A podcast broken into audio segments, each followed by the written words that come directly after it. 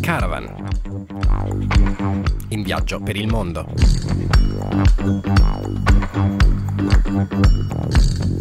Buon pomeriggio e benvenuti a una nuova puntata di Caravan in viaggio per il mondo, la trasmissione di Samba Radio in collaborazione con ACAV e l'associazione 46 Parallelo. La voce che vi parla è di Nicola Pifferi, oggi in redazione come sempre Andrea Tomasi e in regia Giorgia Roda. In primo piano questa settimana parliamo di Nigeria, eh, la tribù che porta Leni in tribunale. Il cane a sei zampe deve fare i conti con un re. Leni è stata denunciata dal sovrano degli Ikebiri, una tribù del, del delta del Niger la multinazionale italiana del petrolio non avrebbe pagato il giusto risarcimento per il danno all'ambiente causato dalla rottura di una conduttura petrolifera a 250 metri da un torrente, un incidente che ha causato sversamenti nelle acque fondamentali per la vita delle comunità indigene. Gli Ikebiri si sono rivolti alla giustizia nigeriana e in un secondo momento hanno presentato un esposto anche a Milano, eh, che è competente sulla sede centrale di Eni a San Donato. Hanno quindi chiesto all'ente, controllato dal Ministero italiano del Tesoro, un risarcimento di 2 milioni di euro e la bonifica del territorio.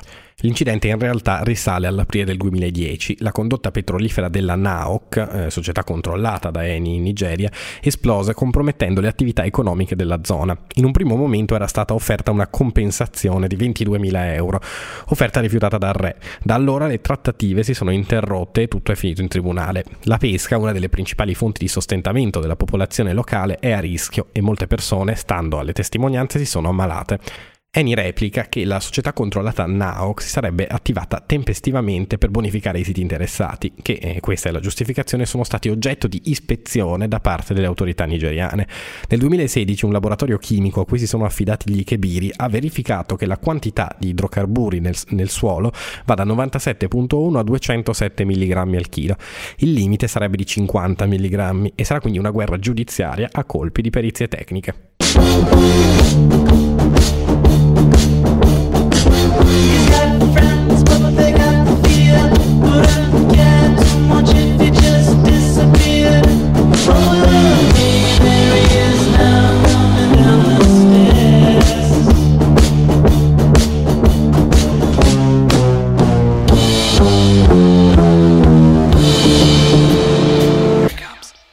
E ora la pagina di economia di Caravan. Andiamo a El Salvador che dice no allo sfruttamento delle risorse minerarie.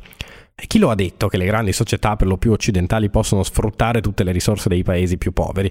El Salvador, paese dell'America centrale che confina con Guatemala, Honduras ed è bagnato dall'Oceano Pacifico, ha detto no, creando un precedente, diventando eh, così possibile esempio per altre realtà in condizioni simili. Nel paese è stato infatti vietato lo sfruttamento minerario del sottosuolo, sia terrestre sia marino. La legge arriva dopo la moratoria alle perforazioni già stabilita nel 2007 è stata votata da una maggioranza trasversale, 69 deputati su 84, e l'obiettivo è la difesa dell'ambiente, evitando perforazioni dannose, ma anche la volontà di salvaguardare l'approvvigionamento idrico del paese. Il Salvador ha poca acqua, ha una sola importante fonte, il, banci, il bacino del fiume Lempa.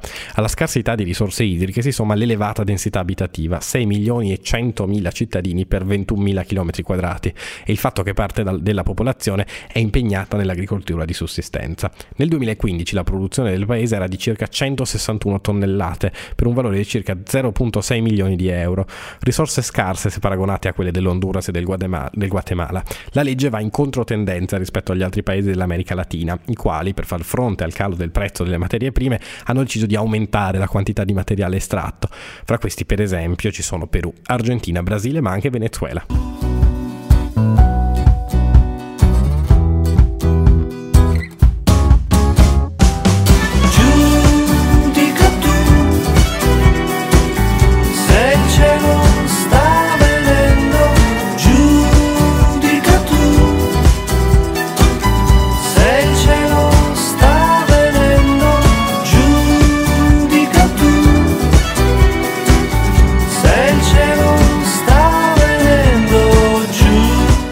Personaggio della settimana di Caravan in viaggio per il mondo.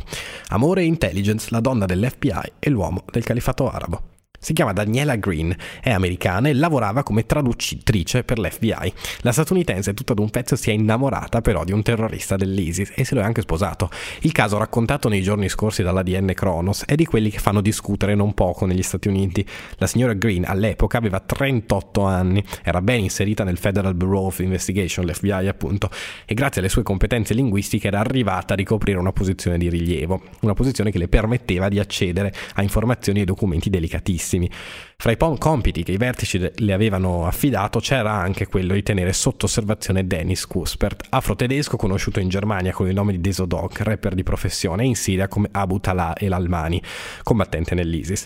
Ma la 007 andò ben oltre i compiti eh, assegnategli. La Green riuscì a scoprire il terzo account di Malik, aperto su Skype, ma sconosciuto all'intelligence e quindi non controllato. Ma anziché procedere con il proprio lavoro, usò questo strumento per allacciare una relazione con l'uomo.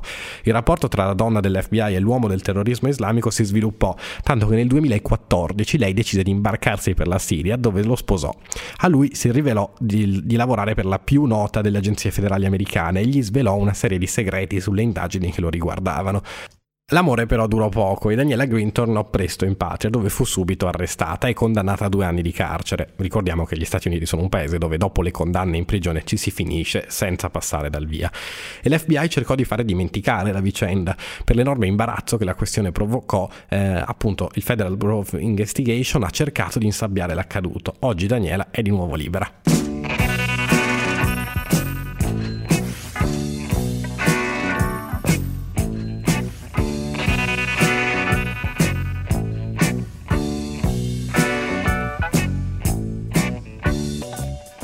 E arriviamo al momento delle news della settimana di Caravan. Partiamo dall'Etiopia, dove serve chiarezza sulla strage degli antigovernativi.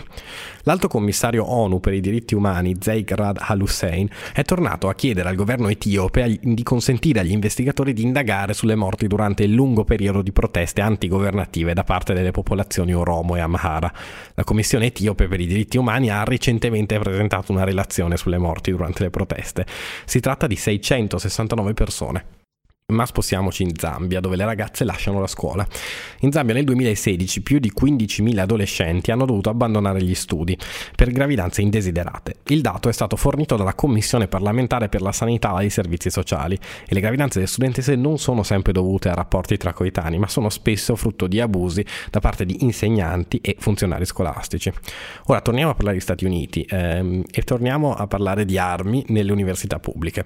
Nuovi passi indietro negli Stati Uniti. Nelle università pubbliche dello Stato della Georgia si potranno portare armi da fuoco, unica condizione queste devono essere tenute nascoste e non messe in vista. Il governatore Nathan Deal nei giorni scorsi ha firmato il Campus Carry, un procedimento eh, che entrerà in vigore con il mese di luglio.